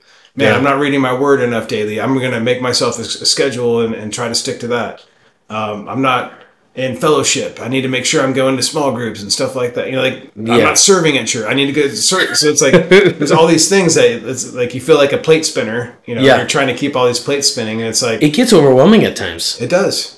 That's why God gave us the Holy Spirit because with the Holy Spirit's help, we do all those things automatically. You know, Yeah. and it's all out of love. It's love is the motivation for all of those things. If you think about it, you Yeah. know, like my love for God will keep me in prayer. My love for God will keep me in the Word. My love for God will help me to worship. My Yeah. love for people will help me to fellowship. My love for people will help me to disciple or to be discipled or to serve. You know, it's like love is really the core common denominator of all these things. And without it, it's like we're doing it all on our own strength. Our spirit is weak. Um, our flesh is even weaker, right? Right. but like getting up in the morning and doing our devotionals, like that's been huge for me. But it's got to be intentional too. Yeah. You know? You don't wake up just full of the Holy Spirit and like rolling out of bed and clicking your heels and be like, Yeah. oh, Jesus today. Yeah, you don't. You won't wake up. Phil, you've brought up that analogy before. You you wake up. Uh, you, you you've spent. I mean, because who knows what you've done in your sleep? You know, like because you can. I'm full. I'm a full believer that you can worship in your sleep. I, I've woken up before. It's like, man, was I just praying? you know, and then you, that spiritual gas tank needs to be filled, Yeah. topped off. Yep. Just like it takes you intention to go make a cup of coffee. It takes intention to go make yourself breakfast. Yeah. It takes intention to get dressed and brush your teeth and go to work. Like all these things take us doing something. There's an there's an act or a work that's needed. Yeah. It's like we talked about like the gym before. You know, like all the guys that are all ripped and buff. It's like I used to drive to work at five in the morning, which I thought was super early, mm-hmm. and the sun's not even up. And I see all these guys in the gym, and I'm like, man, that takes a lot of discipline to like wake up every day early before work and go into the gym. Yeah. And it's like our spirit needs that workout too. Yeah, You know, like we have to wake up at five in the morning sometimes and go work out our spirit. We got to get into the word, get into prayer, and get our day started off right. yeah. It's like I hate the gym. You know, Yeah. like, I hated it, but I felt great leaving it. Yeah. You know, like I didn't want to go, didn't want to work out, but Yep. then when I left, I was like, Ugh. Oh man, you're all swole. and- Right. Yeah. Like, I'm gonna have a great day yeah. it's the same way with the mornings with our time with God. you know? We'll just take this morning, for example. But, You know, you know, I, when you say that, I think about this morning. You know, because yesterday morning was a little bit more rushed. The kids were already awake. You know, we stayed in bed for a little while longer, and we didn't get to really have that good quiet time, that good um, time with the Lord in the morning. We still do. I mean, because I try and you know we try and fill our day with it. You know, with getting into God's Word and just try and bask in His presence. But it's different. Mm-hmm. Just like you say, when you start your day with God, you feel a lot better. Everybody else is in a everybody's in a fairly decent mood for the rest of the day. right. When you allow God, when you wake up with the with God, you know. Well, it's not something that you can rest on. You know, like you get, let's say we spend the next six months doing this, right? Uh, to continue the gym analogy, you spend six months in the gym, you're going to look pretty ripped by the end of that six months, right? Yeah. And you probably look in the mirror and think, well, man, mission accomplished. I don't need to go back to the gym now. Look at me, mm-hmm. right? And we'll do the same thing with our spiritual life and say, man, I'm spiritually strong. Like I'm walking with the Lord closer than I've ever walked. Like I'm, I'm on fire for the Lord, right? Yep. And then what does the devil do? He comes in and says, "Well, since you're already there, why don't you take today off?" Yeah. You know, you know what? Maybe you're right. Maybe I can't take today off. You know, like I'm not going to lose everything I've gained in just a day. But then what happens that afternoon or the next day? Yep. Mm. Same thing. Well, like, well, okay, all right. I did it yesterday. Yeah. This is this is it. And Make then- it the weekend. You know, just take the weekend off. Yeah. You're going to be in church anyway on Sunday, right? Yeah. that's enough, Yeah, Jesus. good. Yeah. right? And then it turns into a week, and then you start to maybe even start seeing it. And and Satan's plan is just to get you off course by one degree, yeah. right? He's not going to tell you from going north to go to south because obviously that would be obvious to mm-hmm. us, right? Like, oh, okay, no, I'm going north. But if he can get you to go one degree off, then today it might not make a big difference. Tomorrow may not make a big difference, but you keep following that one degree difference from true north. Yeah. And you think about 30 days from now, from where you should be, right? even a relatively think about it this even a relatively short amount of time because that is that that's the devil's goal is to ruin like we were just talking about uh, is to ruin what's made in god's image it, it could take a relatively short amount of time Right. You've lost that six pack Right. and now you're stuck with a spiritual beer belly Exactly. you know Yeah. and now you got to go right back in the gym if you want to get it back. But a lot of times you're probably like, well, I guess I'm all right being fat now. You know, Right. like, I guess I'm all right being out of shape now. It's okay. It wasn't that big of a deal anyway. You know, And if I really had to put in that much work and do it every day, like I'm just kind of lazy. I, I don't really want to do that anymore. yeah You know. And, and the world's full of lazy christians yep. that's for sure Well, and we got to remember the devil's the devil's been doing this for a long time. yeah And it's like, and what does God's word say? Like, I'll never let you be tempted beyond what you can handle, and I'll always leave you a way out. Right? Right. But he, I was thinking about this. Funny you bring that up because I was thinking about that verse today.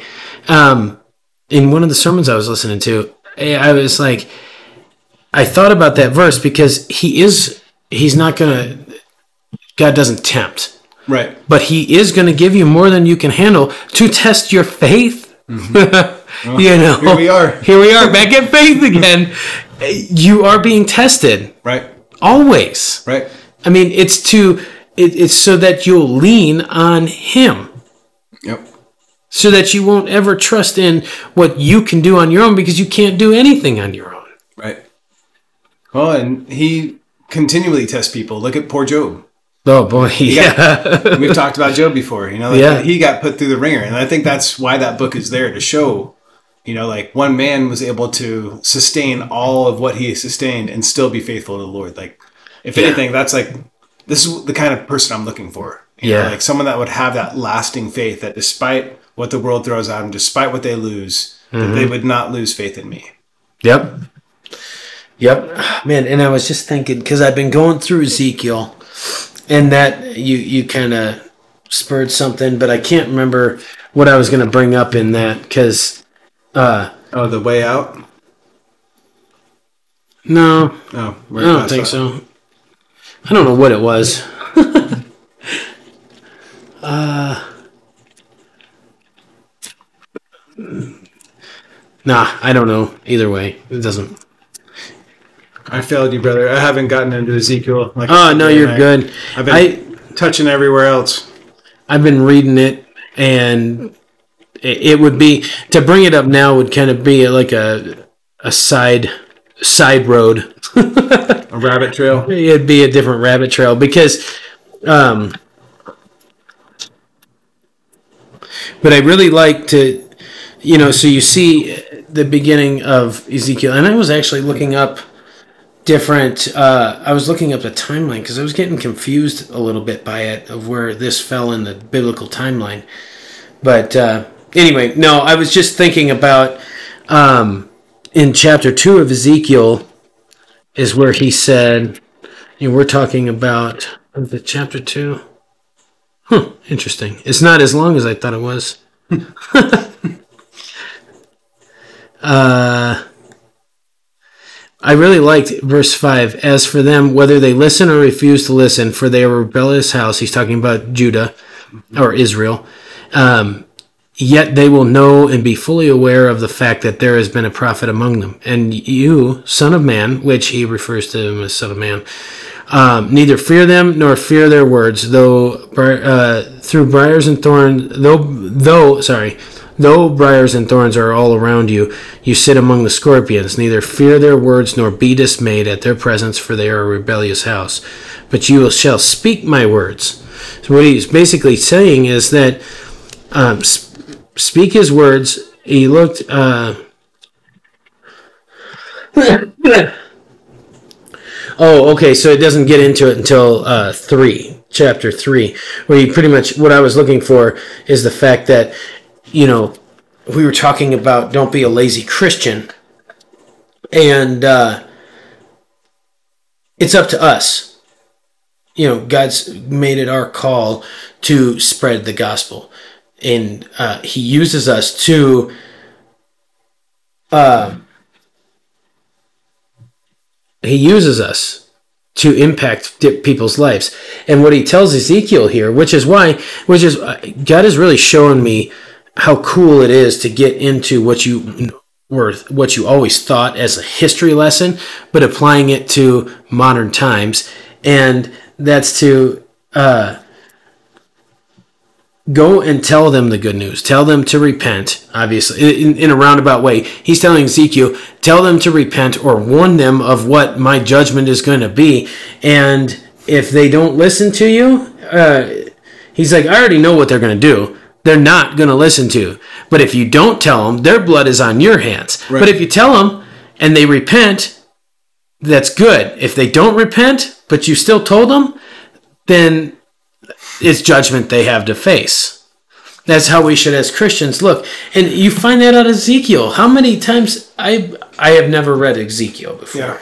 You know, dude, there's so much good stuff in the Old Old Testament. Uh, that's I think it's a big disservice to a lot of Christians that just kind of think it's you know the old covenant, the Old Testament. You know, like, and yeah, it's been completed. You know, and the new covenant is here. So the New Testament is where we see Jesus and kind of the go, going forward. But man, God doesn't change, right? Like the Old Testament still speaks to Christ's glory, and it does. I think we said before, like when Paul said that all Scripture is good for reproof and growth. It's like, yeah. Well, what scripture is he talking about? Because they hadn't written the New Testament yet. Yep. Right. So yep. he's referencing the Old Testament. All, yeah, and all of it. Right. to find out, you know. Okay, so just a quick rundown up to uh, chapter 11 was where I'm at right now. You get to, it's funny because uh, I wouldn't have been here several years ago, but I find myself uh, just reading. And I can't stop. It's good. I don't want to stop. It's I want to keep reading. Yeah. And uh, but you see this, you know, he says, "Go and tell these these people, even though I know what they're going to do. Tell them if and blood's not on your hand, all that." And then you see um, him speaking about what kind of wrath he's going to pour out on these people. Why? Because they've had their chance. He's sending Ezekiel to tell them to repent, And then because here they are uh, yet again, yet again, because when you look it up, they still have the same problem. They go back to these idols and uh, start serving pagan uh, rituals and all that. They, they just keep going back to that. And it's like, no wonder God is getting frustrated with them because they still won't turn to Him. Dude. And you see that nowadays. I, I've made the comparison, even thus far, that I've made it in Ezekiel, that you've made this comparison. Like, he's, he still has that judgment. you know, he's still going to pour out his judgment and wrath on those that refuse to repent or hear. So I have this funny comparison that just came into my head. So me and my wife, she'll come out to my office, right, which is detached from the house, as Yeah. you know, and she'll come in there and like the kids know if mommy's in the office, we're talking. We're usually doing a Bible study, we're praying, whatever. We're talking about something in the morning, and we have that time every morning, right? Mm-hmm. So more time, pretty much every day. What happens is uh, Michaela, who's our oldest, she's twelve will come out to the office, kind of knock on the door, which is locked because they constantly come out there, Right. and say, "Kai, who's five, five or seven, and Leia, who's five, are fighting." And what do we say? Go tell them to knock it off. Mommy's going to be there in a minute, and she'll paddle their bottom if they don't knock it off. Yeah. So Michaela will go in there. She'll come back out there. They're not listening to me, and it's like, and then that anger grows, right? That's a good analogy. Yeah. So like then like and Adrian's getting ticked. You tell them I'm coming in there. I'm gonna paddle their butt. I'm gonna turn off the t- whatever it is. You know like, and then Michaela will go and she'll be the messenger and she'll tell them again. Mom's getting really mad. You guys better knock it off. And then five minutes later, she comes back out and it's like, all right, now it's on. You know, and then Mama Bear comes out. She goes in there and tears into him. And it's like, refuse to listen. The punishment ha- is deserved. Right. And Michaela's not at fault. She did what we said. She went Yep. in there and warned them. She told them what our wishes were knock it off, or I'm going to come in there. You know, and it's like, it's kind of the same thing, you know, and like, but if Michaela just goes in there and she doesn't say anything, she could just sit down and start watching TV again. Part of that judgment. Right. I mean, because you know, that's if I'm reading Ezekiel correctly, um, eventually, from what one of the prophecies that he has is one of the visions that he has is a, a guy in sackcloth or a guy in linens. Sorry, yeah, a, a guy in linens goes and marks people throughout the city. Those guys are not allowed to be touched. So there are people because God's going to pour out wrath on everybody. There's most of them are going to die. There's going to be a few survivors, and uh, those will be the ones that have had their mark that have been marked. You know, That's a crazy Passover reference. it is, isn't it? Yeah, it says. Let me read it. I was reading in it today. Let's see here. That's basically the same thing. Like, mark your doors with the blood of the lamb, and then the angel of, of death or the angel of the Lord will pass by that home. Let me see. It's interesting. You need to read it. It's Man, you're I, you get to reading Ezekiel, and it's just it's pretty cool too. It's like I uh, had said we were reading something else on, about the unseen world, and it's just like sometimes it sounds like you're reading a sci-fi novel. You know, we talked about uh, Tuesday night. You know? right. But uh, let's see. It's here. crazy to see the stuff too that just keeps getting repeated. You know, like all the symbolism going back to Christ. You know, like the Passover story, and well, let's hear this. Yeah, I I don't know if it's I don't know if it's this. The expanse, the Lord spoke to the man clothed in linen. He said, "Go." Okay, okay, okay. So it's a, it's a chapter ten, I think. So oh, maybe not. I'm looking for that guy in linen. Hang on. Oh, here it is. It's in chapter 9. Yep, yep. It says, Then uh, Shekinah, glory and brilliance of God of Israel, the cloud, went up from the cherubim on which, you know, go go through and read uh, chapter 9 too, but um, I'm because I'm starting in verse 3. Uh, so this this cloud, obviously the Spirit of God. You see, you see the Spirit of God represented the Holy Spirit represented as a cloud in in the Old Testament too, from what I understand. I don't know. Either way, um, An inkhorn by his side. glory and brilliance the when the cloud went up from cherubim went up from the cherubim on which it had rested to stand above the threshold of the Lord's temple and the Lord called to the man clothed with linen who had the scribe's writing case at his side the Lord said to him go through the midst of the city throughout all of Jerusalem and put a mark on the foreheads of the men who sigh in distress and grieve over all the repulsive acts which are being committed in it because we were just talking about the uh, Jerusalem being full of these uh, idol, you know, these idol worshippers, and um, it's full of detestable people. You know, because this is this is during a time when Babylon had already, um, so I think had Babylon came and conquered it, or Babylon is fixing to come and conquer it. Okay. Anyway, the the history of Israel itself is How many times that poor city's been sacked? It's- I know it, but so it says, "Put a mark on the foreheads of the men who sigh in distress and grieve over the." So those that are opposed to all of this detestable acts against God, but to the others, I heard him say, "Follow him, the man with the scribe's writing case, throughout the city, and strike." Do not let your eyes have pity, and do not spare anyone. Utterly slay old men, young men, maidens, little children, and women, but do not touch or go near anyone on whom is the mark. Begin at my sanctuary. So they began with the old men who were in front of the temple, who did not have the Lord's mark on their foreheads. Hmm. Ain't that something? It's saying something about the pre-incarnated Messiah clothed in linen.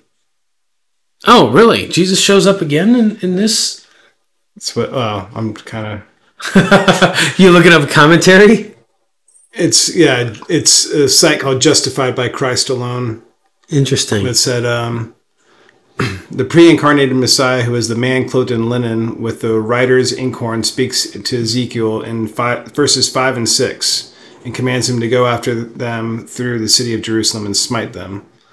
The Lord commands Ezekiel to not let his eye spare, neither have any pity, and slay utterly old and young, both maids and little children and women. Sounds very harsh to the car- carnal-minded person who makes a profession to be a true believer, but is truly not saved and has never been born in, born from above uh, by God and the Holy Spirit. Hmm. There's another thing. We're not going to get into it tonight. Well, yeah, now I'm, I'm interested in Ezekiel.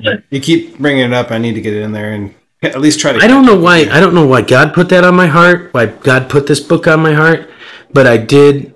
I wasn't understanding it at first, and I prayed. I said, "Lord, provide some clarity on this because I have no idea what the heck I'm reading. Why did you give this to me?" And of course, now I'm seeing the the similarities between where we're what we're living in today and what was ha- what was happening here. We're living in a world full of idolatry. Right. But what I'd like you to do, you like to you like to make notes and, and such and Yeah. do research. Yeah. And I've done a little bit of it. Um, but what is really cool research to do is find out where pre-incarnate Jesus shows up throughout uh, the Old Testament. Yeah. It's very cool. M- Melchizedek. Melchizedek, um, he shows up, you know, because there's He wrestles um, wrestles Jacob, Jacob. and he um, he shows up Sees Abraham. I think he. he Yeah, he he's, he he's sits in the three- tent with Abraham. Yeah, he's you one of know. three that goes to blow up Sodom and Gomorrah. yeah, and well, even Balaam's donkey. Mm-hmm. He would have been because he's commander. There's so many different things. Every time it's mentioned that um, the commander of the Lord's army, or I, you know, because Jesus referenced that when he said that I could have called, I could call on uh, my Father in heaven, and he would immediately send angels Legions. Yeah. legions uh, which which uh, pastor bobby on that authentic church has made comment of uh, that that makes him the commander of the army he's the general Right. you know so it's it that's a cool that'd be a cool research project Well, you gave me me and Adrian were watching season three of The Chosen last night, and it was the scene where um, Christ is in Nazareth and he's reading from I think it's Isaiah It about is. The, the Messiah, yeah and he says, "Today the Scripture has been fulfilled." And they're all kind of get, getting after him, like, "What are you trying to say?" You know, and he's like, "You know exactly what I'm saying." I said what I said. right. and then um, the rabbi quotes him like, "It's the law of Moses." He's like, "I am the law of Moses." And like I thought about that, I'm like, dude, God's just describing Christ to the Hebrews. Yeah. You know, like that's where the law comes from. He's giving him the attributes of Christ. He doesn't lie. He doesn't steal. He doesn't. Yep. Like all those things that Christ either does or doesn't do, and that's what the scriptures are trying to get us to. Is that perfection in Christ mm-hmm. to act like Christ, to do what Christ would do, Yep. to not do what Christ wouldn't do. You know, like the whole book is the same theme of be like Jesus. Yeah. You know? I mean, I've heard through some of the studies that I've done that you know Christ, you know, Jesus was the rock in the wilderness. So we we can see he's in he, Jesus is God too. So he can do anything he wants. He can be an inanimate object or he can be a human. He can be anything because he's supernatural. And uh, why couldn't he be the Ten Commandments? Why couldn't he be? That's why you're never, you know, you hear of all these, you see all these shows and stuff on the Ark of the Covenant. And what was the Ark of the Covenant? God's presence, God Right. for the people, and um, nobody's ever going to find that. Nobody is ever going to find the ark because why? God's not going to allow it to be found because He indwells in all of us. We, it- it's the ark. The The ark is living inside of all of us. Yeah. God's presence is no longer stuck inside of a tent. You know, like Yeah, when Christ died and that curtain was ripped from top to bottom, it's like that's showing God's no longer in a tent. He's in us. just just the same way you're never going to find Moses' bones. You're never going to find, you know, there's certain things throughout history that you're never going to find because it's not meant to be found. Right. Because God's through G, uh, Jesus fulfilled all that. Right. that's a closed book. It's a closed chapter. We can still read it, but there's no adding to it. You know, Yeah, like you're not going to find it in the physical world. No. I'm with you, man. That's part of the unseen realm. Yep. Well, like you said, you know, he does things in the unseen. And what does he say in scripture? Like what we bind here on earth, he can will be bound in heaven. Mm-hmm. And like everyone thinks heaven is the term of like the clouds with the harps.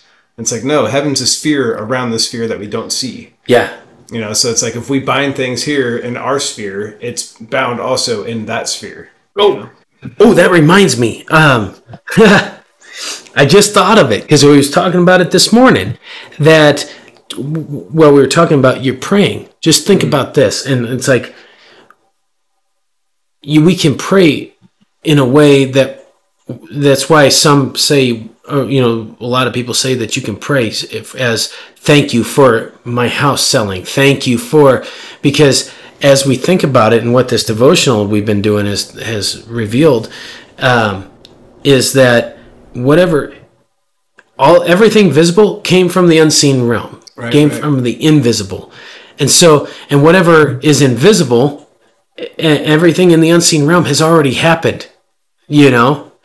So our house has already sold we have already moved to arkansas you have already moved to north carolina it, it's wild to think about but that's why we can sit here and say thanks to god for those promises because he's promised it it has already happened in the invisible world. It, it's hard to wrap your head around it, but I came to that epiphany uh, this morning. It's like, actually, we have already moved. So why don't we thank God for our move? you know? Oh, speak it into existence. You know, like it's Yeah. coming anyway, right? Yep. Um, yeah, someone blew my mind with that. They talked about God living outside of time, and I think we were talking about um, predestination or Calvinism or something. Mm-hmm. And they said, which I still struggle with, but God knows who's saved already, right? It's no mystery to him. Right. Like he lives outside of time. From his perspective, he's already in heaven with you, Yeah.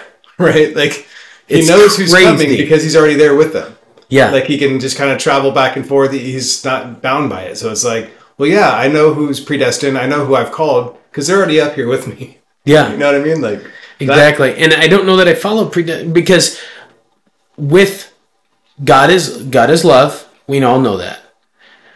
And uh, let's see if I can even make sense of this because it makes sense in my brain, obviously, because you know God has allowed that. But God is love, so without and th- with love, there's free will, and so he know yet he knows it. He still gives you the choice to make that. You know, he doesn't do. He, he tries to, or he tries. I don't know if I'm saying that right. He gives you plenty of opportunities throughout your life, even though he knows what your end game is. Just like maybe that's what he's trying to show me in Ezekiel, is that he knows that this these are wicked people. He knows what they're not going to do, but he's still going to provide them repentance. just like he's given us Jesus, you know, just like he's given us Jesus to repent Right. and given us plenty of opportunities, given us a long life. Uh, however many years we all live, we've had an opportunity at some point to accept Jesus as our personal Lord and Savior. Right. It's again hard for a human mind to to think of. Well, I think that's going to be the case for a lot of people, you know, when they get up there and they'll say, well, I didn't know about Jesus. Like, no one told me about Jesus. You know, so you'd be like, whoa, how many churches did you drive by? Yeah, You know, it's like, and, and I think that's the other problem too is um, a lot of Christians, myself included for a long time, weren't preaching Jesus, they were preaching church. You yeah, know, it wasn't salvation through Christ, it was like salvation through our church to Christ right. you know, like come on Sunday, you know, like, and it was, I didn't have time or knowledge or background or experience to disciple anyone. You know, like mm-hmm. I was a fledgling myself, right? Yeah, But as God matures you and you understand more, it's like, what does he say? Like, those who have given a little will be trusted with more. You know, Yeah. it's like, so as he builds you up, man, there's people that don't know him at all that we could be ministering to. You know, mm-hmm. like, and if you believe in the Holy Spirit, he's going to give you the words to say anyway, yep. right? So you don't have to worry. Right. It's like Don't worry just- about what you're going to say. He's going to speak for you anyway. exactly. So it's that faith again, right? We're back to faith in the Holy Spirit. See how that comes out? Everything. It's the that's the primary motor that gets us working as Christians. It's fascinating. it really is. Well, we don't pay it in any mind. You know, like we're so used to this world teaching us you achieve and succeed through your efforts, Yeah. right? And it's like, no, you know, that's not how our eternal life works. Your salvation is already paid for. It's done. Mm-hmm. Christ. I mean, to say that you need to do anything for salvation is basically throwing Christ and trampling what he did on the cross and his suffering and saying it's worth nothing. You know, like that wasn't enough. Yeah. And it's no, that was absolutely enough. You know, like Yeah. God came down from heaven, was crucified in excruciating death. Yeah. Terrible. Right. Terrible. That paid the, the, the price for sin. You know, like we are saved through Christ. But then how do we show our thankfulness for that? It's through the love of God in us and saying, man, I don't have to do anything for this. Sweet. Right? I need to go tell more people about it, you know? Yeah. Like, but so many, so many, so much of the world just says like, well, I don't have sin in my life. I don't sin. I'm a good person. Yeah. You know, and it's like, no, like let's take a look at the Ten Commandments together. Like you're gonna tell me you never lied once, you never stole something like a, a candy bar from the store when you were a kid. You never. I mean, you can go through the whole list. You've never lusted over a woman, dude. Come on. Yeah. Come on. Yeah. Pretty hard to do. Right. You've never used God's name in vain. Mm. I mean, maybe some people can click off a lot of those boxes. I could click that. but I mean, seriously, none of us are perfect. That's Right. what you're getting at. Well, and even Jesus took those laws into an, a, a, tenth degree, right? If you've ever had hatred in your heart for your brother, you've basically committed murder, Yeah. right? So, like, he didn't downplay those commandments; he upgraded them and said, like, it's a heart condition, you mm-hmm. know, and it's it's a human condition, and people think that they're in right standing with God when they're clearly not. And once they understand that their sinfulness, the penalty for that is death, mm-hmm. spiritual death. It's like that's the revelation you got to get people to. Like, no, dude, you are a sinner. And like God views these all these things as punishable by death. Yeah. And your only way out of that, the only way to get oh, back to heaven and God's righteousness is through Christ. Yep. And that's the gospel right there. Yep. Exactly. Oh shoot. Well, all right. I guess We bored people long enough. Oh my Yeah. gosh, it's almost Two hours. Rock on. You know it's good. Hey, I mean, when I put this out here, it's they better be lucky they're not sitting in our Tuesday nights. That goes for three hours. Well, Four hours. if you edit me out of this like you should, you could probably get it down to an hour. no, no, this is a good conversation. So, but yeah, I mean, we didn't hardly scratch the surface of what I wanted to talk about. I didn't read it. But I'm just feeling, I'm just feeling like I shouldn't take up your whole night. I mean, we need to, we need to continue to do this. Like fill our, fill our week. You know, it's hard. We got families, but I mean, the more God we can put in it, the better. Dude, the more I mean, like today, I love you. Thank you for that word. Like, I want to get a copy of what you wrote down on those on that paper. I, and like that's to what share with Adrian too. that's what God that's what God does. It it's I I don't care. I, I wanted to share it with you because I wanted it to encourage you because I'm fired up about what God's promised, and and I want you to be fired up about it. I want uh, anybody, you know, anybody who's trusting and f- showing unwavering faith. I want you to be, you know, I want them to be fired up for the Lord, and just sit back, relax. He's got that controller. Right. You know, you may be thinking you're in control, but he's playing the game behind you. You know? I, I love it, dude. I, I think that's, I mean, it's great takeaway from just this experience is like God is in control. And that was one thing I loved that they said in the, the sermon this morning was if you're not taking things to God first, how do you say that you believe he's in control? Right. Right. Yep. So it's like, man, it's kind of convicting stuff, you know, like, Yeah. Respond respond to your situations with prayer. And before you make decisions, respond in prayer. So respond before and after in prayer.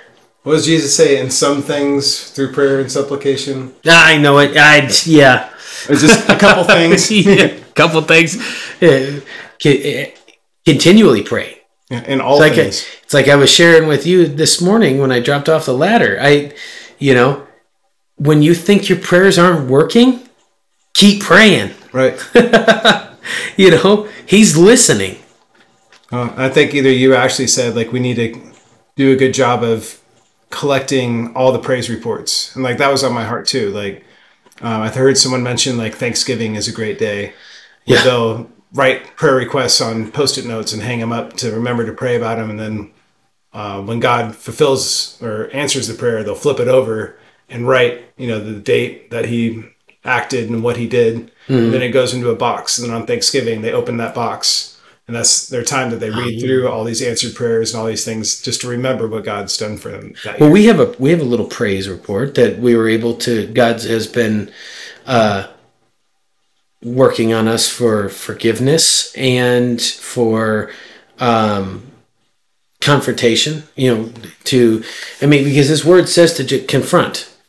Con- confront a, a brother if you have an issue with him, and uh, he's really been working on us on that. And uh, today, I had a good conversation with an individual, and uh, I feel that it went well. It was sounded sincere, and I think that moving forward, forgiveness has been had. We can move forward. So it's a praise. So we don't need to go into details, but uh, yeah, God knows it.